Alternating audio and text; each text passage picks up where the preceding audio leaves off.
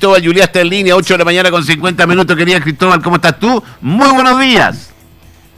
¿Qué tal? Buenos días, Ania, Roberto, ¿cómo están ustedes? Expectantes, querido Eh, Cristóbal. Eh, otra vez se transforma usted en la figura a partir de hoy día. El hombre de millón Oh, de sí. dólares. A mí lo que me interesa es que la lluvia sea la protagonista. Está bien, un pero es que-. Mensajero nomás, solamente. Interpreta los datos. La pregunta del millón, llueve o no me tienen. Pero es parte de el sistema frontal, ya eh, está agarrando forma, eh, ha- hasta el día de hoy se han ido ajustando, ¿te acuerdas que el otro día hablábamos del, del modelo noruego, que tiraba como 77 milímetros, bueno, se ha ido ajustando, pero todavía sigue tirando montos bastante altos para el día miércoles de la próxima semana. Ojo, en la colocación de la Feria de Coquimbo, eh, todavía tira montos altos, estamos hablando de eh, 40 milímetros, que me parece que es mucho todavía, así que hay que hacer, eh, seguir haciéndole seguimiento, pero eh, me- parece que están siendo consistentes los modelos y a mí me parece que ya a esta altura, día viernes 7, podemos decir que efectivamente van a llegar precipitaciones eh, la próxima semana a la región de Coquimbo, deberían comenzar el día martes en Cordillera y eh, con nevadas en Cordillera suaves y se deberían eh, ir intensificando a medida que avanza el día martes y aquí, eh, en el sector costero y resto de la región, debería ir aumentando la nubosidad durante el día martes y si es que llegan las ansias precipitaciones llegarían a partir de la madrugada del día miércoles, eh, pasada la medianoche, digamos, Qué bueno.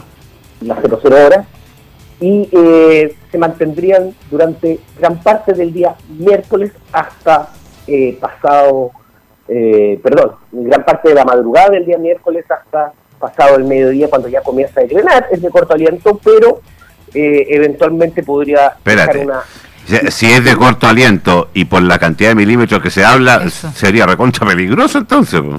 Pero ojo, es es que justo iba a decir esa parte. El noruego, por ejemplo, está tirando 40 milímetros, pero el CFS, para lo que es la Serena Coquimbo, está tirando 14 milímetros. Ya. Ah, Entonces, ya. por eso no hablemos todavía de, de cifras, de montos eh, probables, porque a mí me parece que recién el lunes, vamos a decir, ¿sabes qué? El lunes hablamos tempranito, y mañana, mes, mañana martes o miércoles va a caer tanto. Ya. Hoy Ya. día son estimaciones porque hay mucha diferencia entre los diferentes modelos de cuánto va a llover, pero sí yo me atrevería a decir ya que al menos va a llegar las precipitaciones a la región de Coquimbo, clarito para los auditores, a la región de Coquimbo, y a mí me parece que todavía está en evaluación si, toda- si van a llegar las precipitaciones a la conurbación La Serena Coquimbo. Ya. no Vamos a lo importante pensado. que es con el tema de la sequía. ¿Qué pasa con eh, en la cordillera, con la nieve en la cordillera? Eso es lo interesante. Sí. Bueno, en el último evento, en promedio, cayeron cerca de 70 centímetros de nieve en general en toda la región de Coquimbo. Posterior a esa caída de nieve tuvimos un, eh, varios días nublados, lo que permite el asentamiento de la nieve, y después de eso tuvimos una masa de aire de origen polar, que dicho sea paso, ya sería el segundo día más frío del año, porque el- el- antes de ayer fue el más frío. Y eh, por lo tanto eso permite eh, una eh, menor, digamos, sublimación de la nieve. En este caso, sublimación significa que pasa de estado sólido a vapor Sí. eh, y se- que se pierda la atmósfera, digamos, eh, no se pierda en realidad, pero que se vaya a la atmósfera en vez de que se mantenga como una reserva de nieve y que después se derrita, Se derrita, y alimente mm. todo el ciclo hidrológico. Por lo tanto, las condiciones han sido súper favorables para que de esos 70 centímetros de nieve, que obviamente igual sublima y también derrite, eh, ha bajado su nivel, pero con este nuevo evento permite que esa nieve ya definitivamente, la que queda hasta, hasta el día del evento, hasta el martes de la próxima semana, se mantenga y por lo tanto es un buen reservorio de nieve. ¿Por qué también lo digo? Eh, pongo énfasis en esto porque el año pasado, a igual fecha, no teníamos nieve. Ah, ya. Eso es muy bueno. Buena noticia. Buena noticia. Sí.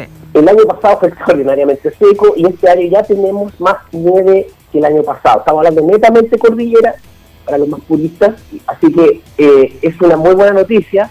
A mí me parece que eh, viene en cierta medida a paliar levemente los efectos de la sequía para el sector agrícola, sobre todo, dado que, como todos sabemos, esta región independiente que aún tenemos mucho que avanzar en lo que es tecnología y eficiencia hídrica, es una de las regiones más eficientes en el uso del recurso hídrico en la agricultura.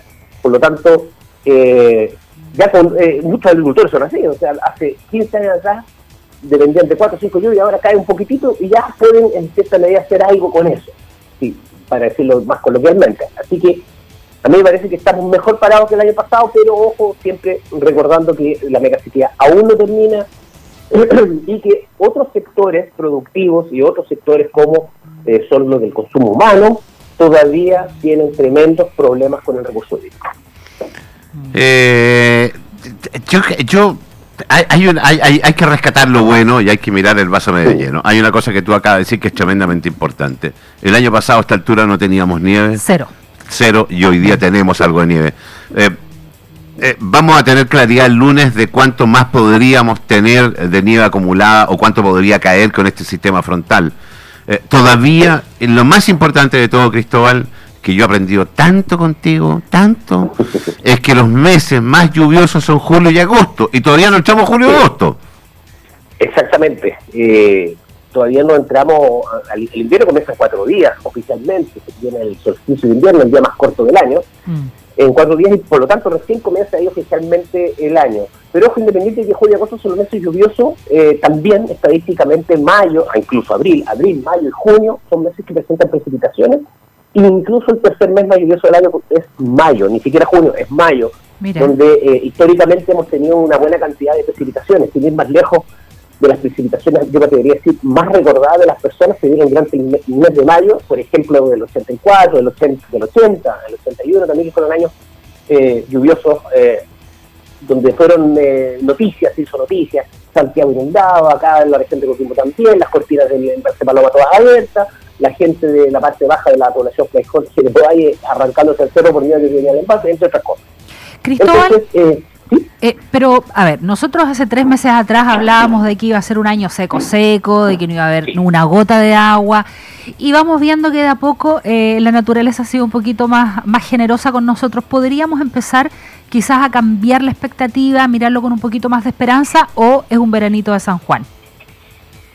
yo no me adelantaría absolutamente a nada. Primero que todo porque independiente de que tuvimos esta nevazón en cordillera, que dejó cerca de 70 centímetros de nieve, lo normal es que a esta altura ya tengamos un metro de nieve, un metro, un metro y algo de nieve. Ya. Por lo tanto, igual en relación al histórico, a la estadística, hay un déficit de precipitaciones. Lo que pasa es que en relación al año pasado, cualquier cosa es mejor. O sea, disculpe que sea tan coloquial, pero pero en el fondo el año pasado fue brutal en el sentido de las precipitaciones porque solo se dieron precipitaciones el sector costero, la cordillera prácticamente no dio nieve.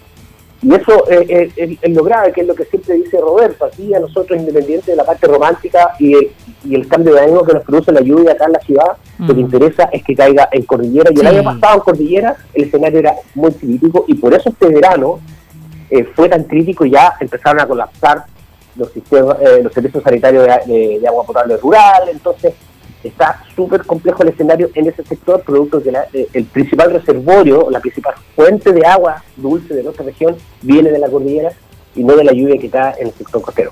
Entonces, claro, eh, yo no cambiaría, no ha cambiado el paradigma. Quizás esto viene a ser, no sé si viene a San Juan, pero en cierta medida mitiga un poco los, efectos de la sequía, pero para un sector, por eso quise diferenciarlo, para un sector, solamente en este caso para el sector agrícola, porque es muy eficiente en el uso del recurso y por eso también nos llenamos de plantaciones de, variedades que requieren de harta agua, entre otras cosas. Mm. Pero hasta este momento eh, ningún cambio se ha visto para los APR, eh, para los, la gente que vive en el sector secano, por ejemplo. Entonces, eh, aquellos también que son los crianceros todavía no saben, porque ahí después vienen temas políticos, si es que no nos relacionamos bien con nuestros pares argentinos, las verdades simplemente no existen.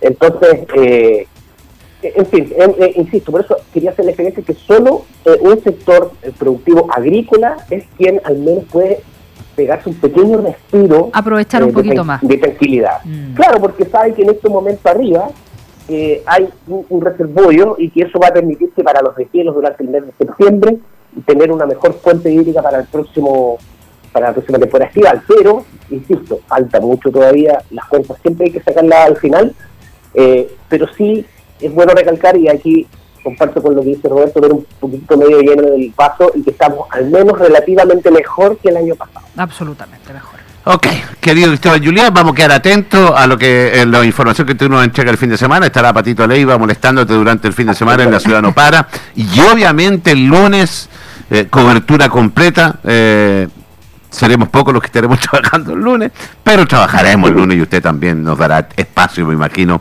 para hacer la actualización, porque ya el lunes ya tendremos la, la claridad con números.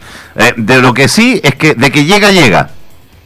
Sí, absolutamente. Llega, llega a la región, no, no, o sea, dado la, el escenario, la configuración sinóptica que se está dando tanto en el cielo austral de Chile como acá en la zona norte de Chile, a mí me parece que sí, llega este caso frontal y como dices tú, el lunes, porque yo también, yo siempre he sido 24-7, así que el lunes vamos a estar ahí a primera hora haciendo el análisis, bueno, obviamente el fin de semana lo voy a monitorear, cómo va evolucionando y el lunes ya vamos a tener mucha claridad respecto de si llega agüita, cuánta agüita y en qué sectores de nuestra región. Buenísimo. Eh, un abrazo enorme para ti.